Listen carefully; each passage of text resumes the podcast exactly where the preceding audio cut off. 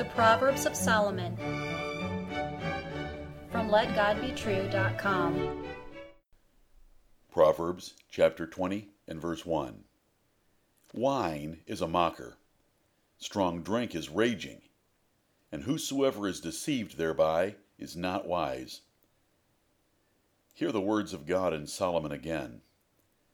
Wine is a mocker, strong drink is raging, and whosoever is deceived thereby is not wise. Listener, this proverb brings a wise warning about alcohol. Only fools treat this substance or this proverb lightly. Much damage has been done in every part of life, society, and religion by the abuse of alcohol. While this does not prohibit its proper use, it does raise warning flags. How does wine mock? How does strong drink rage? How do wine and strong drink deceive men? They cause people to do things they would otherwise not do. Solomon used these powerful figures of speech to warn against excessive drinking and drunkenness. Wine is good. God made it to cheer man.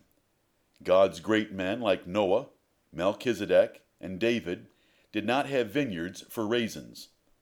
A simple, quick test of a person's knowledge of God and the Bible is his opinion about wine. But to avoid being a deceived fool, you must reject ever drinking too much. Just as eating too much is the sin of gluttony, drinking too much is the sin of drunkenness. You must understand and fear alcohol's danger and be disciplined any time you use it. To be wise, you must be careful with anything that can shame you or inflame passions. If you arrogantly presume you can handle alcohol without discipline or limits, you are a fool. Kings, prophets, and preachers are to be extra careful. Does this proverb condemn moderate use of wine or strong drink? God forbid. God made both for your pleasure. The Bible's beverage of choice is wine, but it was not to be used to the excess of drunkenness. Jesus often drank wine. The proverb has two key metonyms. Metonymy is a figure of speech that substitutes one thing for another. It adds beauty and force to language.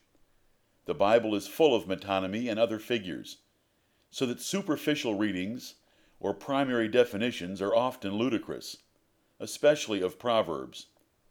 Fully grasp these common examples of metonyms. Step on the gas substitutes gas for the accelerator pedal. No one is expected to step in a puddle of gasoline. The meaning is only for the driver to speed up the car. How about this one? He really used his head. Substitutes the location of thinking for the brain. No one thinks he banged his skull. The intent is only that he intelligently solved the problem. Then there is this one. The White House announced today substitutes the place where he lives for the president. No one believes his residence actually spoke, for it is a permanently inanimate object. The meaning is only that the president gave new information to the public. Examine the first clause of the proverb Wine is a mocker. Wine is the fermented, alcoholic juice of the grape, and to mock someone is to ridicule or make a fool of him. Wine will stay in a bottle or glass very quietly. It does not do anything rude by itself. It can remain in a wine cellar for many years without ridiculing or shaming anyone. How is wine a mocker? Wine is not a mocker itself. Wine is a metonym for drunkenness. The figure of speech substitutes a cause for the effect. The Bible says the tongue is a world of iniquity in James chapter 3 and verse 6. How so? A tongue is only a muscle in your mouth, but the wrongful use of the tongue is sinful. Again, as in this category of metonymy, a cause is put for the effect. Wine will mock you if you drink too much of it. Excessive drinking can make you drunk, losing moral inhibitions, personal self control, or even basic motor skills Then you will make a fool of yourself. Though having the best of intentions for wisdom, you will make a joke of your own reputation. Consider what it did to Noah in Genesis 9, Lot in Genesis 19, Nabal in 1 Samuel 25, and Elah in 1 Kings 16. God and Solomon want you to be great. Wine is a wonderful relaxer that cheers and gladdens, but too much can temporarily impair your abilities and potentially harm your reputation. You must set limits to drinking so that you always maintain noble control of yourself. Rules for wine are no different than rules for things like food, sex, sleep, speech, and so forth. Examine the second clause. Strong drink is raging. Strong drink is a beverage from the fermentation or distillation of various substances, and rage is an outburst of violent anger. Happily for grocers and restaurant owners, beer and whiskey will stay in bottles without fighting, even for years, even on the same shelf. How does strong drink rage? Strong drink does not rage itself. Strong drink is a metonym for drunkenness.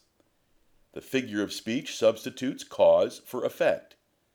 The Bible says the rod gives wisdom in Proverbs 29 and verse 15. How? A rod is a stick. It will not move from where you leave it. It knows nothing. It cannot teach. How does it give wisdom? Prudently used for corporal punishment, a rod can and will teach. Again, in this category of metonymy, a cause is put for the effect. Strong drink can lead to rage if you drink too much. Excessive drinking will make you drunk, and you may fight for no reason. The loss of inhibitions can cause you to lose your temper and ignore consequences of yelling or fighting. The tongue is loosened first, then the anger, and then the fists. Stories of barroom brawls are legion. The proverb is true. If you drink without sober fear for these dangers of alcohol, you are a fool. Drunkenness can creep up on you and relax you into its warm folly before you realize.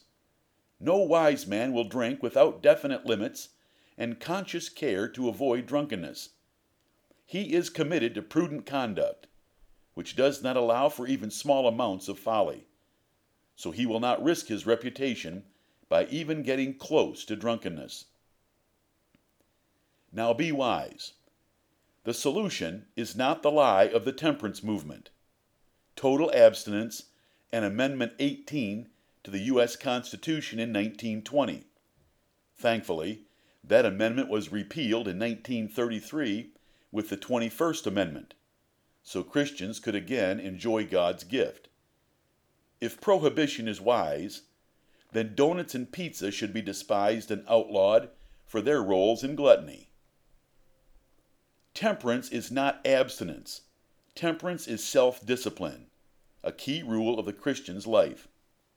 It is a shame to hear ignorant Christians haughtily condemn beer and wine while glutting themselves to obesity at a cheap buffet. Solomon's Proverbs will teach wisdom to those that will humble their hearts and minds to Scripture. A man committed to living a holy and virtuous life for the glory of God will be careful and fearful with wine and strong drink, just as he will with food, and just as he will with sex, sleep, speech, and moods. He does not want to sin in any area of life.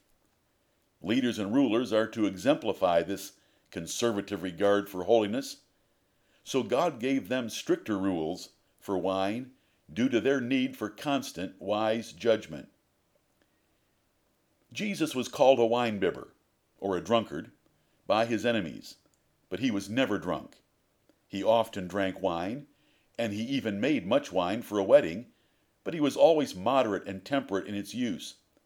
He was the epitome of righteous sobriety. He always did those things that pleased his Father, and drunkenness does not please God. Remember, according to 1 Corinthians chapter 6, verses 9 and 10, there are no drunkards in heaven. Do you know this perfect man, the man Christ Jesus? He is Lord of heaven and earth, and he is coming again soon to judge the world. He will destroy all the wicked that have rejected him and his gospel.